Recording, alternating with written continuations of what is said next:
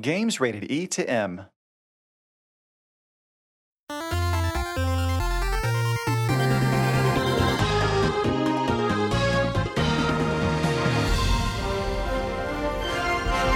Welcome to Nintendo Power Podcast. This episode, we go hands on with Kirby's first 3D adventure, Kirby and the Forgotten Land, and spotlight other cool new Nintendo Switch games.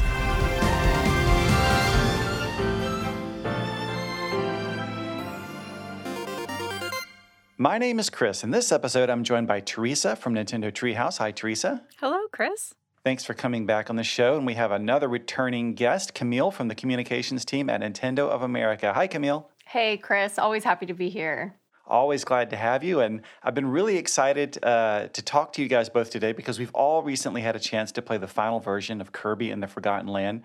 And I'm super excited to talk about it because it's one of the games that I've personally been looking forward to the most ever since it was announced. So, should we just get right to it? Let's Absolutely. do it. I could talk about this game all day. All right, well, we'll do our best here. So, for those who maybe don't know as much about Kirby and the Forgotten Land, um, it's the first fully 3D platformer that the series has had. So, while it very much still feels like classic Kirby gameplay, it's also brought to life in a totally new way. And I have to say that while I haven't finished the game yet, um, so far it's honestly my personal favorite Kirby game. So, I just can't wait to get back in and play even more of it. So before I start digging into why it's it's my favorite so far, Camille, do you want to start by by telling us, you know, how you've been liking the game so far? Oh, Chris. Well, I have to totally agree with you. I've dabbled in the Kirby series many times over the years, and this is by far my favorite. I think um, for some of the reasons you suggest, but the fact that it is the first truly 3D platforming Kirby game, uh, I'm just really enjoying that added level of exploration and puzzle solving. And as a collector myself, I really appreciate the added level of difficulty that goes into every level if you want to collect all of the waddle dees that are missing and find all of the hidden items. And you know, one of my other favorite things about this game is that it introduces, in addition to a lot of Kirby's well known copy abilities, this new mode called Mouthful Mode, which I personally am having so much fun with. And I'm always surprised at these new abilities that Kirby gains as he inhales different objects throughout the world to again solve puzzles in, in really creative and different ways, whether it is inhaling a cone or a roller coaster car or um, a staircase. I I I'm always surprised by the differences in each world and what you really get to explore and uncover uh, as you're wandering around. Yeah, absolutely. Mouthful mode is definitely one of my favorite new additions to the game. Um, Teresa, what about the game has really jumped out to you the most so far? Oh man, everything that you've said already, but both you and Camille, it, that that pretty much hits it. Uh, the first time that I played the game, uh, just the expanse and how colorful and vibrant the world was immediately captivated me. Um, watching Kirby's expressions, like he is such an expressive character. Uh, everything that he does, um, there's even like a, a nice little Easter egg that the game gives you uh, when you press the, if you're playing single player and you have, or actually uh, in two player co op as well, if, um, if you hit the or press the directional buttons, uh, you can uh, emote uh, uh, both Kirby and Bandana Waddle Dee um, with four different expressions. But also when you're idle, he'll he'll do some really cute expressions as well. So um, just the game is so charming. Um, the Waddle Dees are are super cute. Even the antagonists, the Beast Pack, they're super cute as well. Even though they're quite challenging um, to uh, fence off against. Um, but yeah, there's just so much to do in this game um, from the 3D platforming adventure aspect um, to the kind of light narrative to the expanding Waddle Dee town, evolving copy abilities, which the game um, kind of introduces, and the different cosmetics between the different forms of each copy ability. Um, it really allows the player to just really personalize the way that they want to play. I mean, there's even two different difficulties to choose from. Um, so yeah, I just uh, I absolutely love this game.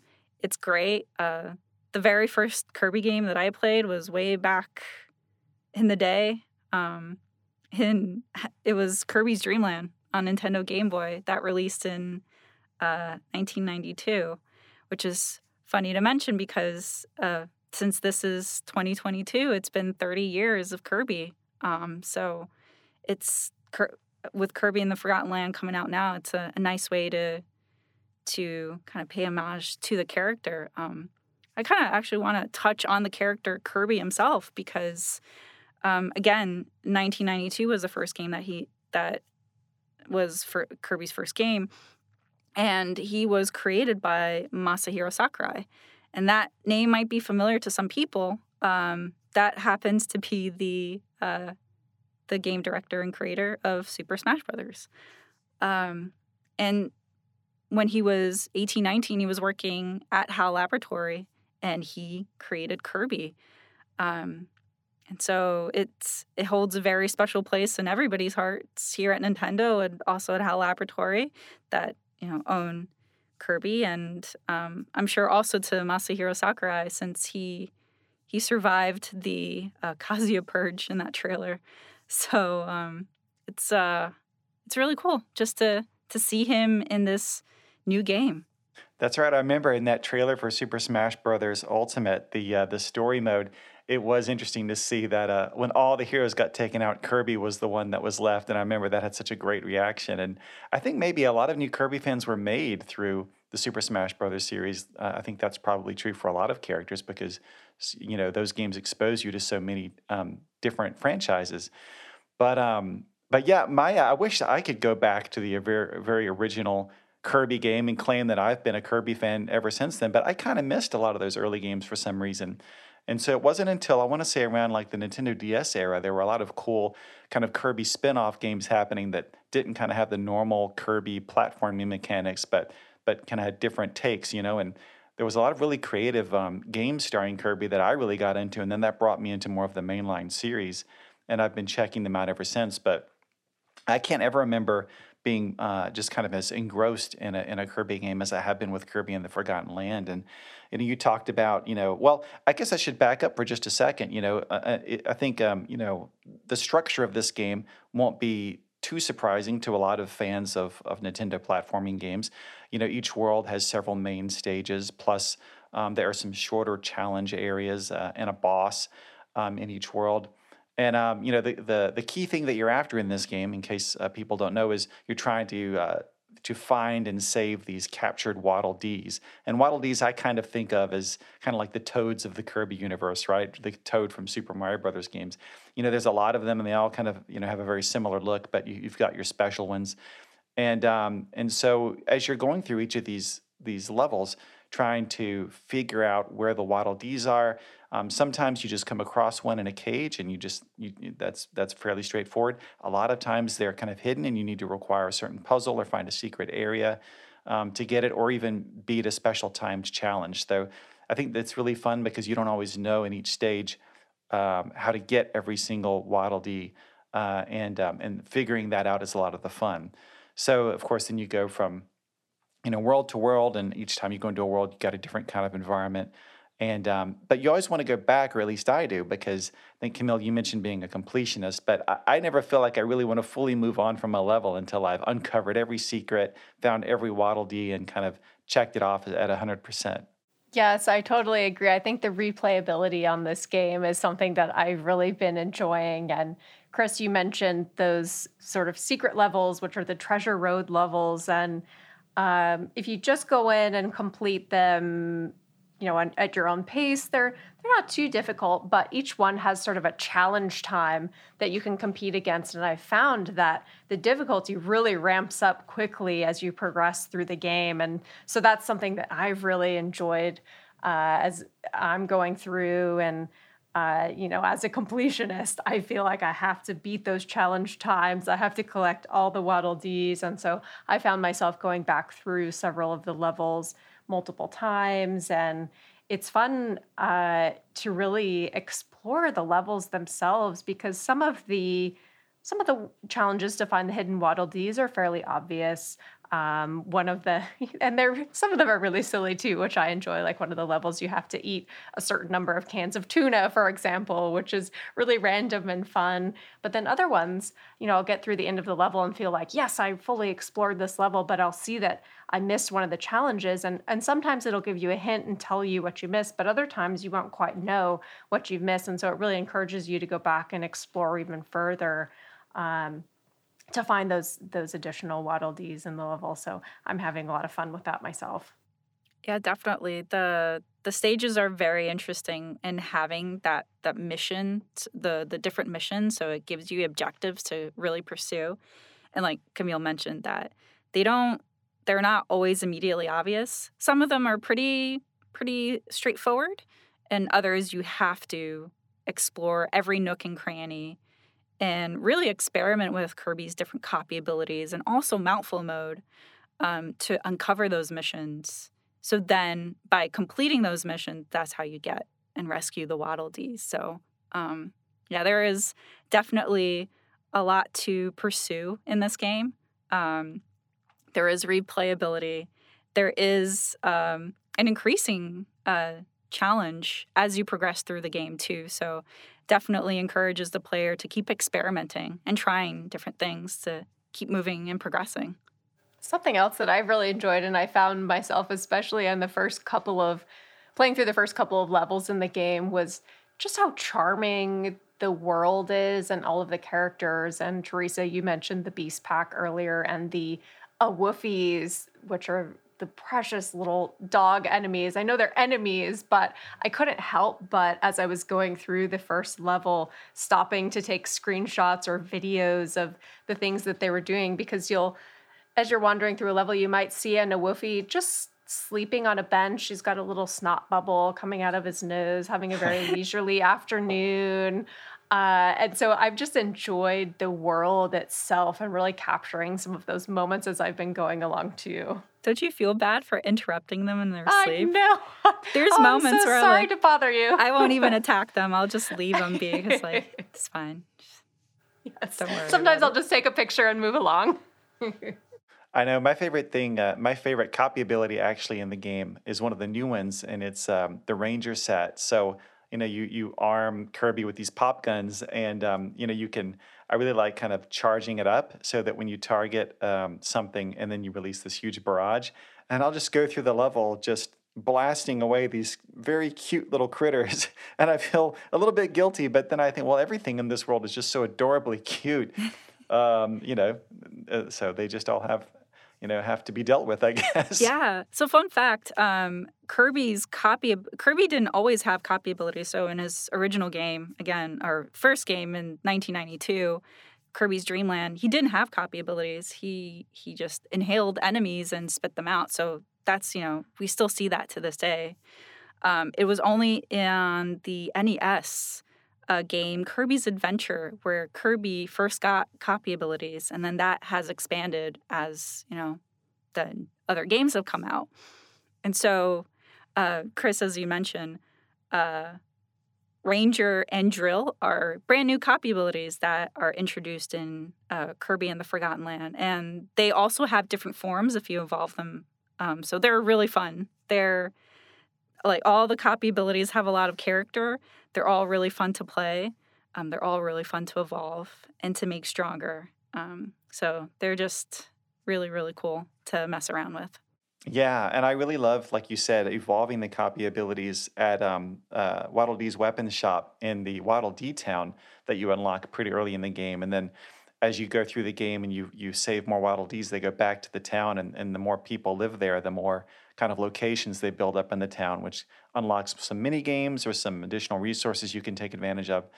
Um, but I love going into into the the Waddle Dee's weapon shop after having found kind of a new blueprint or, or plan for one of the weapon upgrades, and then um, uh, or sorry, one of the copy ability upgrades, and then getting to see what uh, that upgrade looks like and how it makes your your attacks and your other uh, uh, you know abilities um, just even cooler and more more robust to the point where you know you start out shooting fireballs and eventually you're flying around as like a flame dragon so it gets it gets really really cool So Yeah. let me ask you both: What are your favorite copy abilities in the game so far?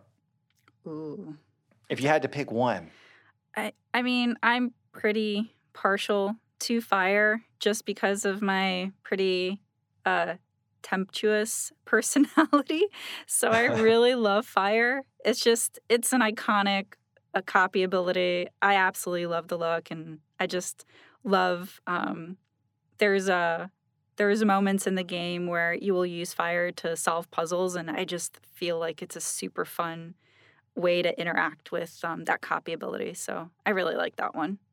That's such a good one, Teresa. And I, oh, I'm so torn. I, okay, I'm going to say ice primarily because I just love the fact that when you have the ice copy ability, Kirby ice skates around the world as he's exploring. And it just makes it feel so fun, kind of magical and whimsical. And then he can freeze enemies in place too. So it adds another level of strategy and you can kick frozen enemies into each other. So I've really enjoyed the the ice copy ability, but I I will say fire is another favorite of mine. Fire and ice. And those are actually fun copy abilities too, because um, right now, from the top of my head, they're the one copy abilities that you can see the effect that they have on enemies when you attack with them. Because Yes. with ice, you'll see gradually as you keep using ice on an enemy,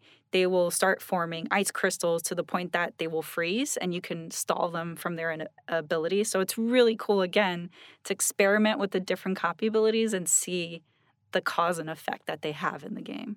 absolutely. And one thing that I really like about the copy abilities is, um, well, really pertains to the level design because um, there'll be certain areas of of levels where they've really you can tell they've really been ta- tailored to a certain copy ability and usually just before you enter that area you'll have the the opportunity to, to grab that ability so you, you're prepared but in that way it almost becomes like its own little mini game and um, and it reminds me a little bit of you know using different abilities in like a game like Super Mario Odyssey where it really changes the flow of the gameplay um, depending on the feature set that you have at the time and how you're able to interact with the world. I think there are certain areas you probably you know can't access or at least you can't do certain things unless you're you are equipped with a certain copy ability. So that becomes like a whole other level of strategy as you're going through the levels. Yeah, and the same thing applies with mouthful mode. There are certain areas that you won't be able to reach unless you have the the mouthful mode that's residing in that area that you need to use. Um, and so, and also if you happen to have a copy ability active, so like Kirby's has one, and you end up also enabling mouthful mode, mouthful mode will take precedence. So you won't be able to use both abilities at the same time. Um, but in order for you to use the copy ability again, you'll just have to drop mouthful mode. But it's very unique on, you know, Kirby is Kirby's innate and natural ability is to inhale and copy enemy abilities. Mouthful mode really is an ability that he has gained because he has traveled to this new world, this new and mysterious world that there's a lot of unknowns, and that's what you end up unraveling as you play through this game. And uh, mouthful mode is another thing that maybe even more drastically than copy ability sometimes changes up um, how you play in a stage. I mean, there'll be whole portions of stages that require, you know, a certain mouthful mode. And my favorites are when you encounter the race car and there'll be these little timed sections where you have to kind of get from the starting line to the finish line past a bunch of challenges. And uh, some of them, if you want to maybe unlock a hidden Waddle Dee, you really have to beat them in like an exceptionally fast time. And I would just keep, and when you get to the end of that, you have the option to continue through the level, or if you want, kind of go back to the start and redo that little portion if you think you can do it faster. And I just got, I was just looping on that one night on one of the levels because I knew I could shave another second or two off. And I was finding all sorts of cool shortcuts and things like that. So I really like that the game, you know, th- can be deep in that way, that you can just, you know, pass it, you know, just meet the minimum requirements, pass it and continue on and, and enjoy your time that way. Or you can really challenge yourself and dial in. And I think that that kind of philosophy comes through in a lot of different ways in the game. For sure. If you're a completionist, again, like Camille, that wants to get like every single capsule and every single mission, there's definitely a lot of that in that game um, to enjoy.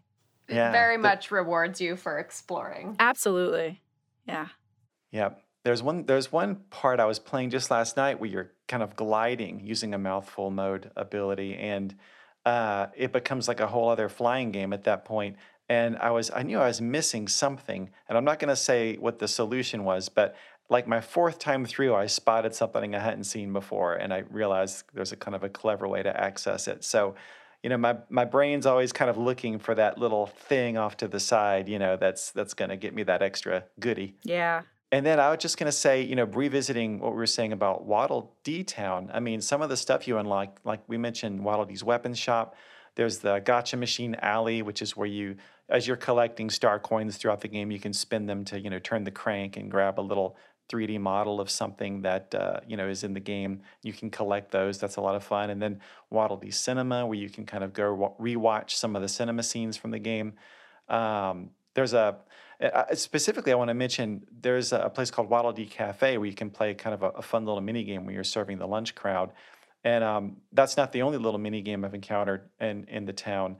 So I feel like where past Kirby platformers have kind of been very well known for having not just a main platforming mode, but also all these additional kind of like, um, you know, smaller games that are completely different types of games, usually accessible from the title screen.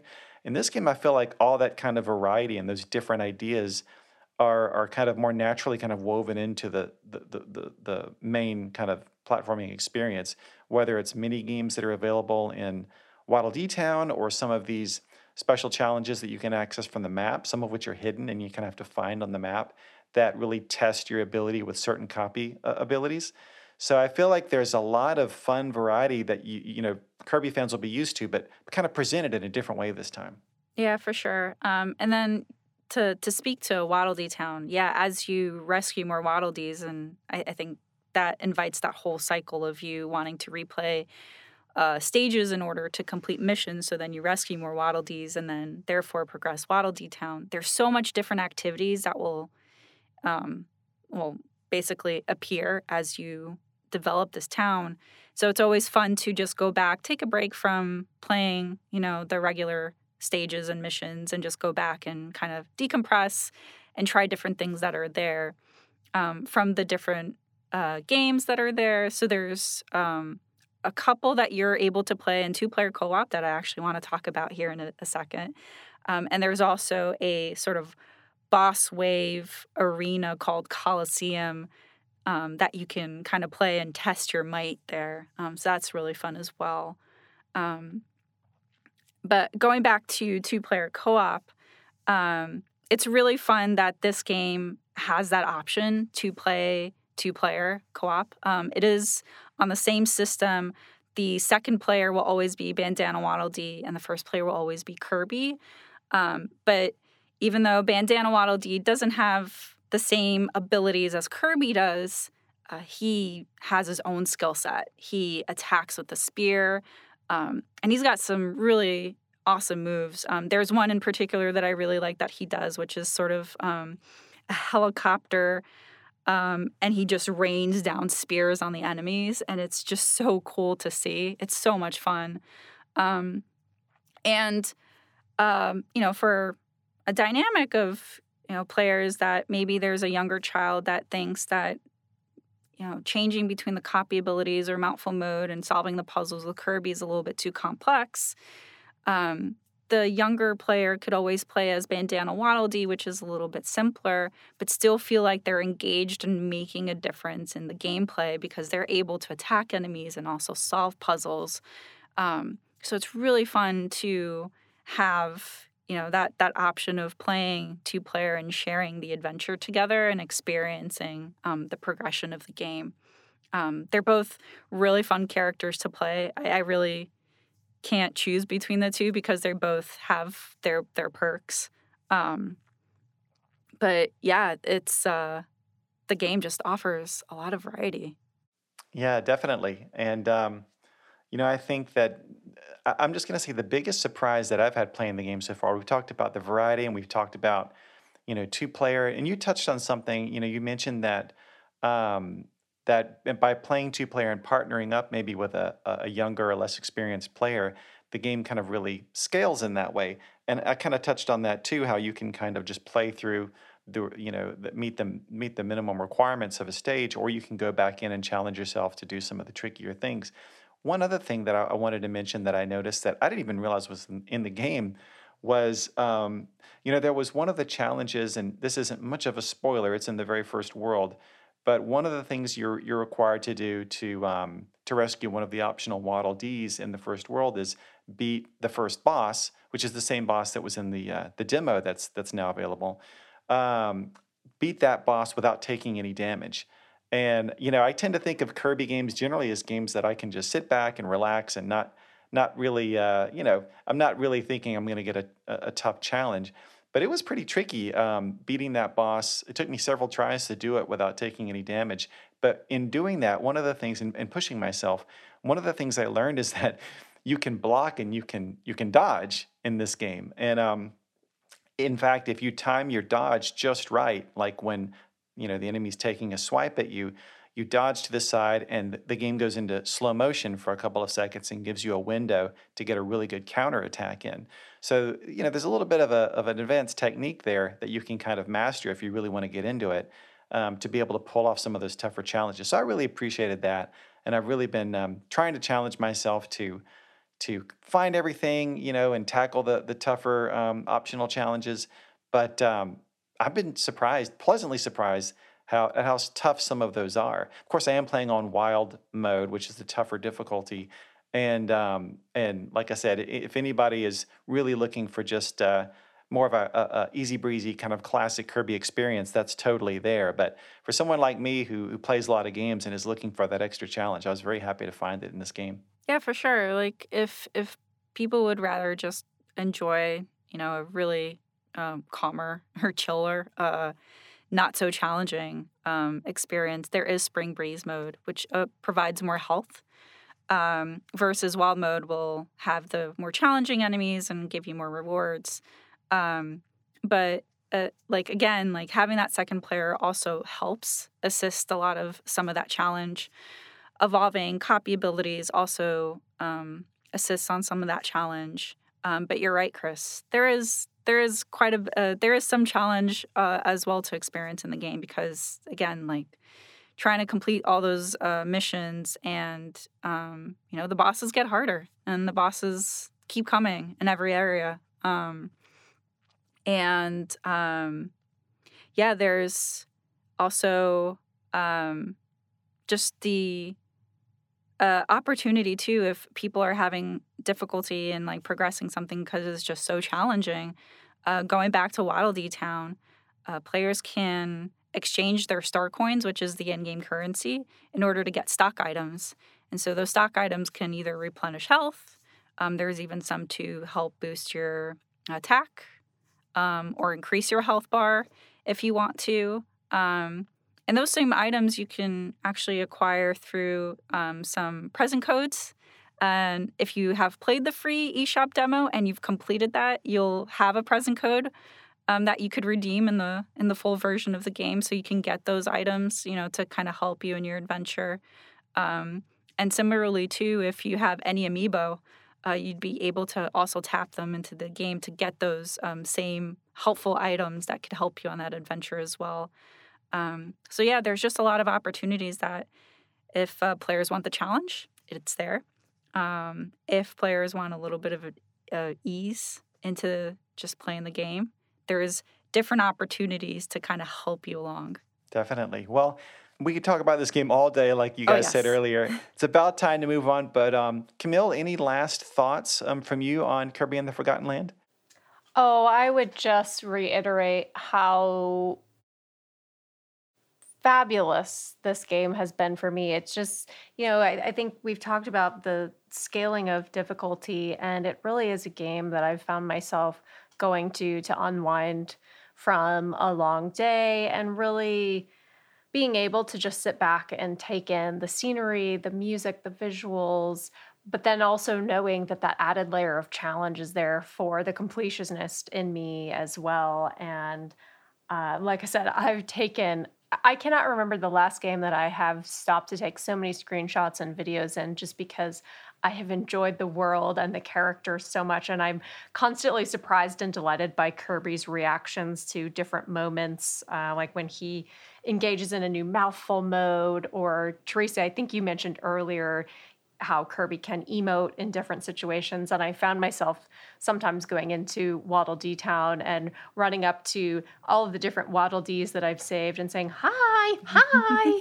and just watching Kirby's reaction. And then the Waddle Dees respond back as you emote at them. So there's just really so much to love about this game. And I can't wait to hear what everyone thinks of it when they get their hands on it. Yeah. And uh, I, I want to go back to just to talk about Kirby again in general the character like people don't have to have played the previous games to really jump into this one. Um, this is its own standalone um, game, and Kirby. It, it's really a testament to you know Kirby's versatility, not only as a hero from all of his you know abilities, you know the copy abilities, um, and mouthful mode, because you know he's super powerful and and just being able to do all these things just by inhaling enemies which is so iconic but um, just also how versatile he is as a character and having transcended so many different genres of games because he started off at a platforming genre and he's had so many different spin-offs um, and chris as you mentioned this is you know his first true 3d platforming adventure that's going back to his origins um, so it's just really, really fun to see our adorable mighty hero in this new title. And I'm really excited too for any any players that may maybe only recognize Kirby through the Super Smash Brothers game that maybe they want to know more about that character that they've grown to love in that fighter genre to to see him in his, you know, the first genre of games that he's played uh, that he first originated from and give this game a try and learn more about about Kirby and the different characters um, in his world. Absolutely. And just to mention it one more time, if anybody does want to give the game a try, um, it's really easy to do so. Um, uh, like we said, there's a free demo available that's got um, three really cool parts from early in the game uh, that anyone can download from Nintendo eShop and check it out. And um, and we also mentioned this earlier. If if you complete the demo, uh, you'll get a couple of uh, codes that you can use uh, in the final game if you want to continue on. So um, that that demo has a really fun boss in it, especially the one I mentioned earlier. So uh, I would encourage everybody to check it out. Yeah, Gorimondo is definitely a uh, a formidable foe from the Beast Pack. He is, and he's like a really cool giant boss right off the bat. So that's a lot of fun. All right, moving on to Nintendo Power Game Club. This episode, instead of picking just one game to discuss, uh, we're actually going to briefly touch on three games. So I asked uh, each of you to recommend a game that you've been enjoying and to tell us a little bit about it. And the games we're going to be talking about are Spiritfarer from Thunder Lotus Games, Pokemon Legends Arceus from Nintendo, and Infernax from Berzerk Studio and the Arcade Crew. So, Camille, would you like to start? Um, you can tell me you know, which of those games you chose, uh, what it's like, why you like it, and and the kinds of players you'd recommend it to. Yes, absolutely. Well, you know me, Chris, and for those of you who've heard me on the podcast before, you know I'm a big fan of Pokemon games and one that I have been continuing to really enjoy these last couple months is Pokemon Legends Arceus. And for me, you know, I've been playing Pokemon games for 25 plus years now and this was such an incredible way for me to experience the world of Pokemon. I think it's the first time that we've seen the franchise really open itself up a little bit more. Uh, you know, the, there are these expansive open areas that you can explore uh, throughout the Hisui region, which, for those of you who may have played Pokemon Brilliant Diamond and Pokemon Shining Pearl or the original Pokemon Diamond and Pearl back in the day. Um, you know, this is that that same region, uh, the Sinnoh region, but in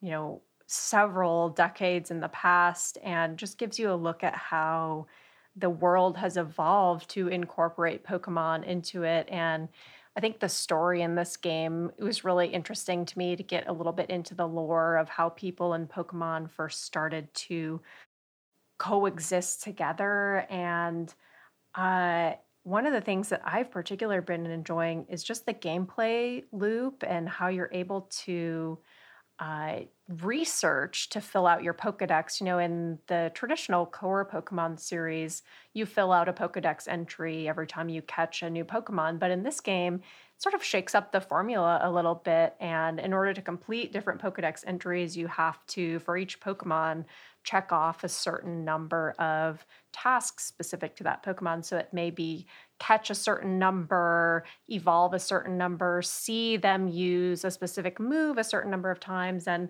so there's a lot more variety to completing the Pokedex. And I've found that to be such a almost meditative experience where that's something that I'll go to at the end of each day and see which Pokedex entries I haven't filled out yet, and then go um, searching throughout the world to find those Pokemon and check off those entries. And um, you know, recently uh, we, celebrated Pokemon Day a couple of weeks ago and released some new content. The Daybreak um, free. It's a free download for Pokemon Legends Arceus, and it added some more research quests uh, that you can complete, as well as these massive mass outbreaks, which is another sort of mysterious aspect of the Hisui region. And uh, I, I, just find that there's so much uh, I keep wanting to go back to and explore. And as a Pokemon fan, I, I, I found it to just be such a fun way to enjoy and experience the world and the characters. So that's one that that I have uh, continue to go back to over the last several weeks. Yeah, I've just started to play that one myself. I'm only a couple few hours in, but so far I'm really enjoying how how fresh the game feels. And it's funny because at its core you're still kind of doing a lot of the same things, right? You're collecting Pokemon, you're fighting Pokemon, but um, just the, the way the different ways that things work uh, is just so interesting. Would you say is there any one like of those new additions or changes? Um, especially you know the stuff that they've they've done to kind of um, kind of represent some of those more classic elements. Is there any one aspect that's really stood out to you as as your favorite kind of new change or addition? Yeah, you know, it's, it's hard to pick just one, but yeah, I mentioned the the Pokédex aspect, and I think the ability to sort of sneak up on Pokemon and take more of a stealth approach to your encounters. So you can still go in full force and engage in a Pokemon battle, throw out uh, a member of your Pokemon party, and immediately go into battle. But you can also look for these tall grass areas and sneakily approach Pokemon and try and throw a Pokeball and catch them without having to engage in an encounter as well. And I, I, feel like it adds another layer of strategy and fun to the game. But then there's also this this element of danger that really hasn't been present so much in Pokemon games in the past where you your your character the person can be attacked by these wild pokemon as well. So you have to be really careful about how you're engaging with the environment. And there are what are called the alpha pokemon which you'll know you'll recognize immediately as giant forms of uh, regular pokemon. One one of my favorites is chansey. You know historically known as one of the sweetest pokemon very um, you know healing has healing in nature uh, but the alpha form of Chansey is huge and has these glowing red eyes. And um, the alpha Pokemon will attack you, uh, the Pokemon trainer. So you have to be really careful uh, because if you sort of faint in the field, you may lose some of your uh, equipment or some of your items. So there's a lot more strategy involved, I think, in the overworld navigation, which I've found to be really fun and exciting as, as a longtime Pokemon player. Oh, that's cool. I haven't run into that one yet, but I'm gonna have to to be be wary and keep my eyes open. Watch out for Alpha Chansey. All right, so um, Teresa, let's move on to you. What game did you uh, pick to recommend this time? So I picked Spiritfarer. Um, it is a how it's been described as a cozy management simulation but it's just it's so much more there's so much more depth to the game. Um, you play as this character called stella and she along with her cat named daffodil um, are in the underworld and they take the job of, from Charon for anybody that is into Greek mythos, um, to ferry souls to the afterlife. Um, it is a pretty bittersweet, heartwarming, heartbreak, beautiful title. Um, there's so much to do. Uh, you'll encounter different souls, and some of them you'll end up seeing them transform into animal uh, spirits, and then they will join you on your boat. Um, and you'll be um, following their narrative. It's like go creating new memories with them, but also living past memories with them because you'll end up finding out that a lot of these souls that she uh, Stella ends up meeting up with, she met them in the real life, um, in the real world. And um, you'll go through the narrative too to find out that um, Stella, uh, what Stella's profession was, how she related to these characters, um, what her impact was to them. Um, but then eventually you'll have to say goodbye to them because you're ferrying them off.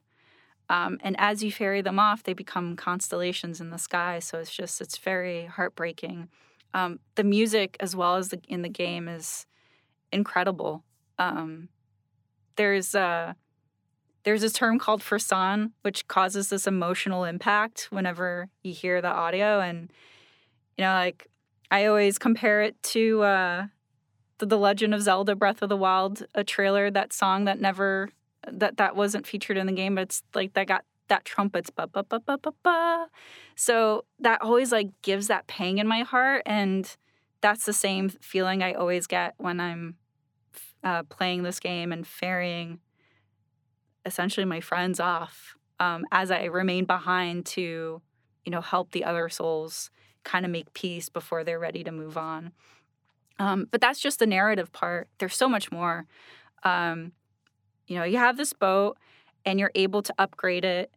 Um, you're able to um, add additional partitions to so then you can cook, you can craft, you can make little houses for these souls that you're you're ferrying in the boat as you're completing missions. You're able to upgrade those those little apartment modules for them. Um, you're and at the same time you're navigating and you're uh, this entire world um, to different locations and islands um, in order to to discover like little hidden secrets and and even unlock additional powers for Stella. Um, they released a they've released a couple of free updates in the in the past year, and they I, I think they released the last one to now they have the farewell edition, which is the full complete game with the free updates. Um, and so I'm going through, I think, the last two characters that just came out. Um, so I'm still wrapping that up. But I have not been able to put this game down. And it's just, I keep revisiting it. Um, it's just, it's so beautiful and it's so tender. And I absolutely love it. And for any player that just wants, you know, a chill experience, and the game is super rewarding, it's not punishing at all and you just want to experience a narrative, but also, you know, you like the style of management games like Animal Crossing or even Harvest Moon. Um, this is a little bit of a lighter experience than that, but it's just it's so rewarding and it's just so comforting and it's just really nice to experience. Um, the whole game itself is just I I can't I, I cannot stop singing its praises. I highly recommend this game to anybody. Um, it's it's just so beautiful. You've definitely ramped up my interest in that one. I remember seeing the trailers when it first came out, and it looked really interesting. And I, I got that kind of um, beautiful, kind of bittersweet vibe from it that you're talking about. But I didn't get a chance to to check it out back then. Uh, but now, after hearing you talk about it, I think I'm going to have to make that more of a priority. It sounds pretty great. Yeah, and uh, I think also in the update that they released, they they made two player uh, co-op and possible as well. So the second player will play as Daffodil the cat, her cat, which is really really cute. Um, so it's uh, such an adorable game. Cool. Well, it sounds like maybe you know I missed out early on, but with this uh, latest farewell edition and and the the uh, those cool new features, maybe now is a great time for people like me to jump on. Yes, definitely play it, Chris. I can't, I cannot recommend it enough. It's such a great game. Will do. Well, now I feel a little bit weird because okay, the first two games are like cute or beautiful and you know poignant, and I'm about to to pick one that's just like heavy metal. Basically, it's it's called it's called Infernax, and it's from Berzerk Studio, which, um, strangely to me, is the developer of Just Shapes and Beats. I don't know why it's strange. It's not like one developer can only make one kind of game, but it's it's very different than Just Shapes and Beats. Almost nothing the same, except um, that both can be quite challenging. Um, so Infernax is kind of an 8-bit style side-scrolling action adventure game. And I really like it because it plays like a mix of, of two classic NES games, Castlevania 2 and Zelda 2 The Adventure of Link. So Infernax has this kind of large, interconnected um, Metroid-style world with um, you know save points that you'll you'll come across during your adventure that you can then fast travel to later.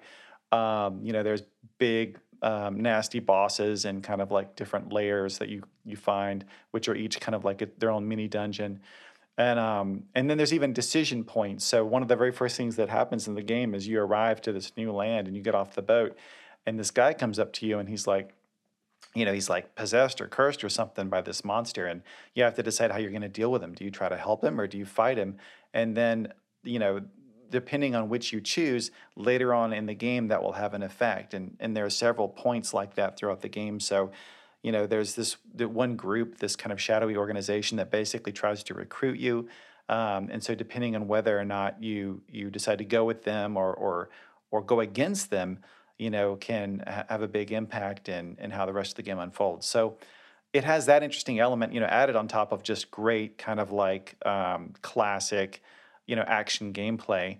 Um, where you're, you know, getting all these new weapons and spells and abilities that you can use um, in combat. You know, making yourself stronger. You know, uh, upping your health meter. All those great classic things but it does um, have a real um, tough difficulty and it has one of those mechanics almost like a dark souls game where you know, if you um, perish while you're out, you know, adventuring and you have to go back to your last save, um, you know, you could run the risk of losing, um, you know, some of the experience and things like that that you built up. So you definitely want to save and save often. And to the point where I've been inside of a like a boss dungeon, gotten halfway through it, beat a few of the bosses that were kind of like mid mid uh, mid bosses, mini bosses, and then I'll trek all the way back through and go back outside to save just to make sure that uh, that I don't lose that progress.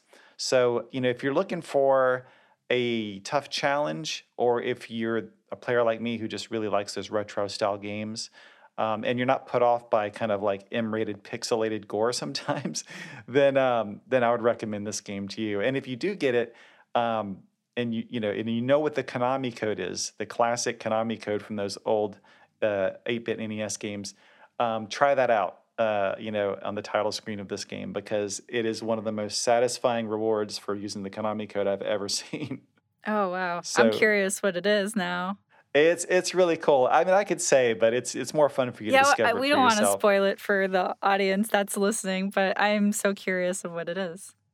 Yeah, it's great. It really is. It's one of those games, and I think that, that how above and beyond they went with that, uh, the reward for the code speaks to the rest of the game there's a lot of um, moments where you can really feel the passion and the love that they had for the, the classic games that inspired Infernax to keep putting more and more content and more and more little things that would be easy to miss, um, but actually kind of encourage you to replay the game multiple times. Um, and sometimes you're able to play it through in, in, a very different way than the first time. That's all I'll, I'll say about that. But it is um, there's a lot there to love, and um, especially if you like those old cl- kind of uh, classic games that I mentioned. All right, so three cool games that people can check out. And um, I've definitely got to get on playing more Pokemon Legends uh, Arceus and checking out Spiritfarer. Um, thankfully, I'm done with Infernax for now. I'm going to do a few more playthroughs in the future. But let's move on to the Warp Zone quiz. Um, so, as usual, I will give you clues to help you identify three games that came out 10 years ago, 20 years ago, and then 30 years ago. And since we skipped the quiz last episode, um, I'm going to present some games that came out um, during the months of both February and March. So, are you ready? Oh wow! Does that mean you've also doubled the difficulty this time, Chris? Gosh. we'll see. We'll see. I, I'm such a bad arbiter of how difficult these are or aren't. I always promise they're not going to be too hard, and then maybe they are. We'll see. It's a trap. I feel like I, it's, It's a trap. I'm gonna fail so badly at this. I believe in us, Teresa. right, all Let's- right. let's do it. Optimism. Optimism. We'll see. Just remember, this is a team sport, so feel free to work together on this. All right, so 10 years ago, this is in March of 2012, the clues are Masahiro Sakurai, the man behind the Super Smash Bros. series, brought back a classic Nintendo hero in this series Rebirth for Nintendo 3DS, in which you fought mythological monsters in the sky and on the ground with stylus controlled action, all while having funny conversations with memorable characters. Any guesses? Kid Icarus Uprising. Kid Icarus, yeah. That's it's it. like it must be. Yes. I love I Kid can't believe- Icarus. I can't. I I would be so ashamed of myself if I didn't get that answer. I love it too. That I I loved the original um, NES games so much, and even Kid Icarus of Myths and Monsters for Game Boy, which I'm not sure a ton of people remember. But um, I that um, when I got to choose which Nintendo game poster to have framed and hanging in my office at work, it was Kid Icarus Uprising. So um, I couldn't believe that game turned 10 years ago. Or, sorry, turned 10 uh, this month. That's crazy. Yeah, That's that amazing. right. I I feel like it was only it only came out yesterday. Oh my gosh. Oh, I know, it Pit was- is it one of was- my favorite. Pit is one of my favorite Smash Bros. characters. Also. Yeah. Yeah. One other bit of trivia is that um, that this uh, this game was actually the very first Nintendo 3DS game ever ever shown. It was shown uh, at the reveal of Nintendo 3DS at E3 in 2010. So I remember being in the audience. I think it was at the Kodak Theater in LA and seeing um, seeing that trailer play for the first time with that great reveal of Pit jumping into battle and say, "Sorry to keep you waiting." And I was like, "Finally, finally, we're getting the new game." I love how comedic the the narrative and the storylines and just the VO was for that game. It was just it just made it so that much more charming. Yeah, it's it's like you're you're in the middle of these really tough battles, but you're just also enjoying this conversation that's constantly going on, that's cracking you up. Yeah. Oh, so good. I love that game. All right, so we're one for one. Uh, the next question is this one comes from 20 years ago. This was this one was in February of 2002, and the clues are: Nintendo brought an iconic Super NES platformer to Game Boy Advance, in which Mario or Luigi spin jumped and glided their way from fortress to fortress in Dinosaur Land, donning capes and saddling up on a green fruit-eating friend. Any guesses? Oh no, I'm stumped. Camille, you got a guess? What was the platform, Chris? Oh, it's for um, Game Boy Advance. But I did say that it was a game that had originally appeared on Super NES. I can't. No. Last check. Any wild guesses? This version of the game actually included the original Mario Brothers game as a separate mode too. And the original version of this game was the one that introduced Yoshi for the very first time, if Well, that helps. The only game that I can think of where Mario had the cape and it first introduced Yoshi was Super Mario World. It's yeah, Mhm. but I was trying to think, but I can't But it remember never what had Donkey the- Kong. Game Boy Advance version Yep. would have been. Well, I mean, you, you basically knew what it was. It's Super Mario World, Super Mario Advance 2. This was the version of Super Mario World that they released on Game Boy Advance. There was that whole Oh. weird series of games that were all titled Super Mario Advance, you know, Super Mario Advance 2 and so on. But they were like oh um, yes, yes, yes. Game Boy Advance versions, yeah, of those I was like, games. I know it's Super Mario World, but what?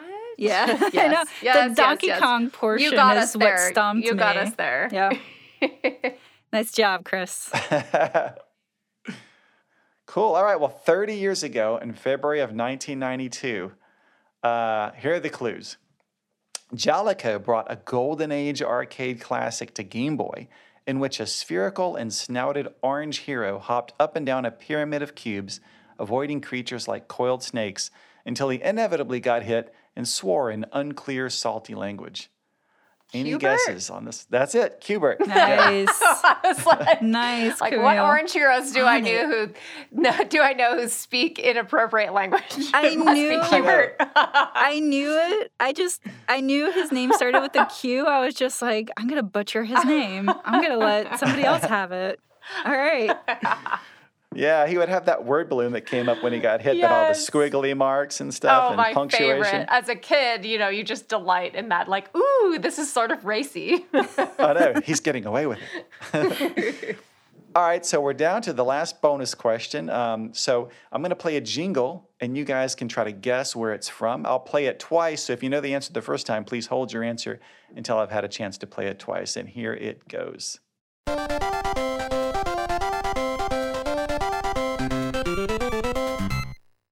All right, and one more time.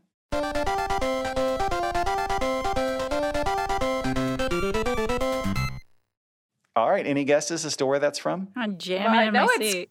I know it's Kirby, Yeah. but I don't know what Kirby game. That's like the that's the Kirby dance whenever you're you complete a level. Wouldn't that be the Nintendo Game Boy version? The Kirby's Dream Land? That's exactly right. Yeah, going back to when you first entered the franchise.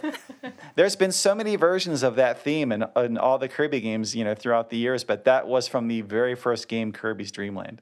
Amazing. It still sounds great. Right? It Holds up. It Ah. holds up very well. It's so iconic to Kirby. Like if if I don't see that dance in a game, I get I get disappointed. It is, and I always get a kick out of destroying this massive boss and then Kirby just breaking out a little happy dance. Like, yes. While the boss is basically still fading away, you know. he is just so adorable. He's so approachable. He's so round. so pink. So powerful. That's why he gets away with the stuff he gets away with. If he was an ugly little critter, we'd question what he's doing a lot more, I think. it's like we we even just glance away that he's just constantly hungry and just inhaling pe- uh, enemies and characters. Just like it's okay, Kirby.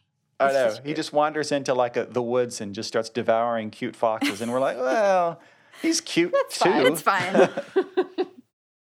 All right. Well, next up is game forecast. So before we go, we're going to take a quick look at some of the Nintendo Switch games that either uh, released recently here or are coming soon. And we're going to start on March 15th with Dawn of the Monsters from WayForward. Also on that day, we had Phantom Breaker Omnia from Rocket Panda Games and The Cruel King and the Great Hero from NIS America. Then on March 17th, we had Persona 4 Arena Ultimax from Atlus and Sega. We also had Shredded Secrets from Girls Make Games and Learn District. And then on March 18th, we had Wave 1 of the Mario Kart 8 Deluxe Booster Course Pass DLC from Nintendo. On March 22nd, there was Rune Factory 5 from Marvelous and Xseed. Um, on March 25th, Kirby and the Forgotten Land from Nintendo. yes. And then coming up on March 29th is Crystar from NIS America. And then on April 5th, we'll have Lego Star Wars The Skywalker Saga from Traveller's Tales and WB Games. Also on April 5th, uh, we have MLB The Show 22 from Elba, MLB Advanced Media. And then on April 7th, Chrono Cross The Radical Dreamers Edition from Square Enix. On April 20th, we have Star Wars The Force Unleashed from Aspyr. And then on April 12th, there's 13 Sentinels Aegis Rim from Vanillaware, uh, Vanillaware and Sega. And then finally, on April 29th, from Nintendo, we have Nintendo Switch Sports. So, Camille, is there anything here that especially, you know, that you're especially looking forward to? Oh, wow. Well, there's some great games on that list this month, Chris, but I have to say, one that is really special for me and that I'm super excited about is Shredded Secrets, which you mentioned is coming from Girls Make Games. And for those who aren't familiar, this is a phenomenal organization that Nintendo has been working with for the last several years. And they've created a series of summer camps and workshops and game jams that are really designed to inspire and build the next generation of game designers and creators and engineers. And as part of their summer camp program every year, they have this competition called Demo Day where uh, the top teams of young girls who came together during the summer camp to pitch and create their game ideas um, get to pitch those concepts to a panel of industry judges. And Shredded Secrets is the game that won the Demo Day competition uh, actually in 2018. And this was created by uh, four at the time, they were middle school girls, now in high school. And the thing I love about this game is it touches on so many different um, really powerful concepts like bullying and empathy and grief.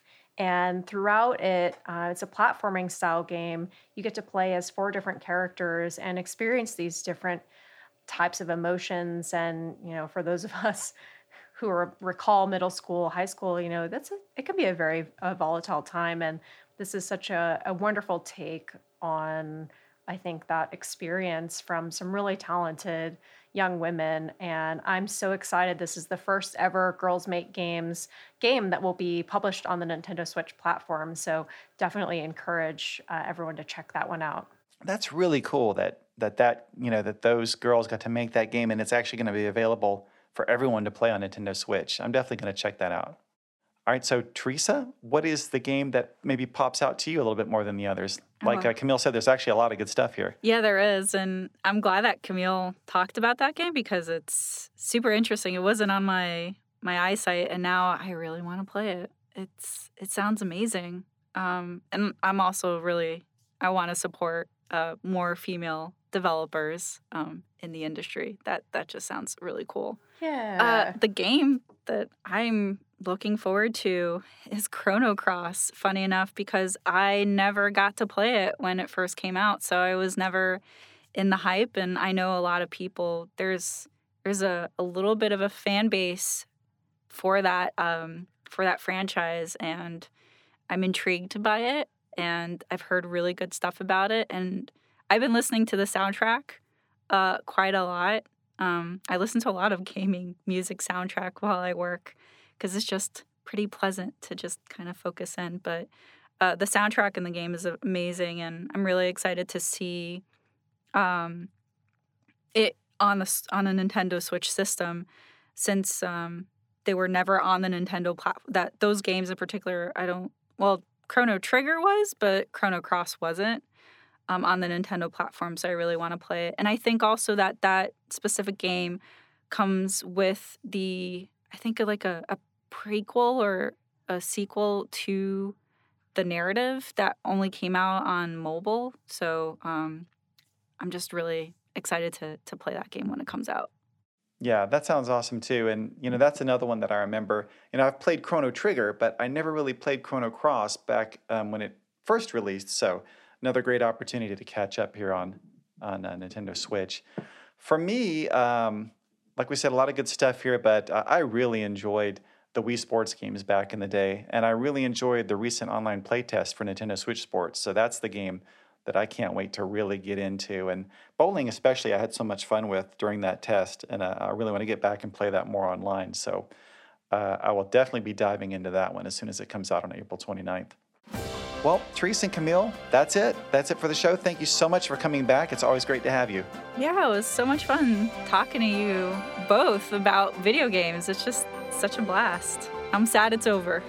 I agree. Always a pleasure, Chris, and thank you so much for having me again. Absolutely, and you know the podcast's over, but we can always keep talking about video games. So be sure to let me know how things go for uh, for you each in uh, Kirby. yeah, I want to hear your adventures and your experiences in Spiritfarer. Will do. I'll definitely let you know how it goes.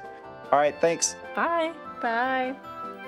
That's it for this episode of Nintendo Power Podcast. If you have any comments or questions you'd like us to consider answering on the show, you can email us at nintendopowerpodcast at noa.nintendo.com. Also, we always appreciate it if you can leave us a review, and be sure to subscribe so you get new episodes as soon as they're ready. Thanks for listening, and keep playing with power.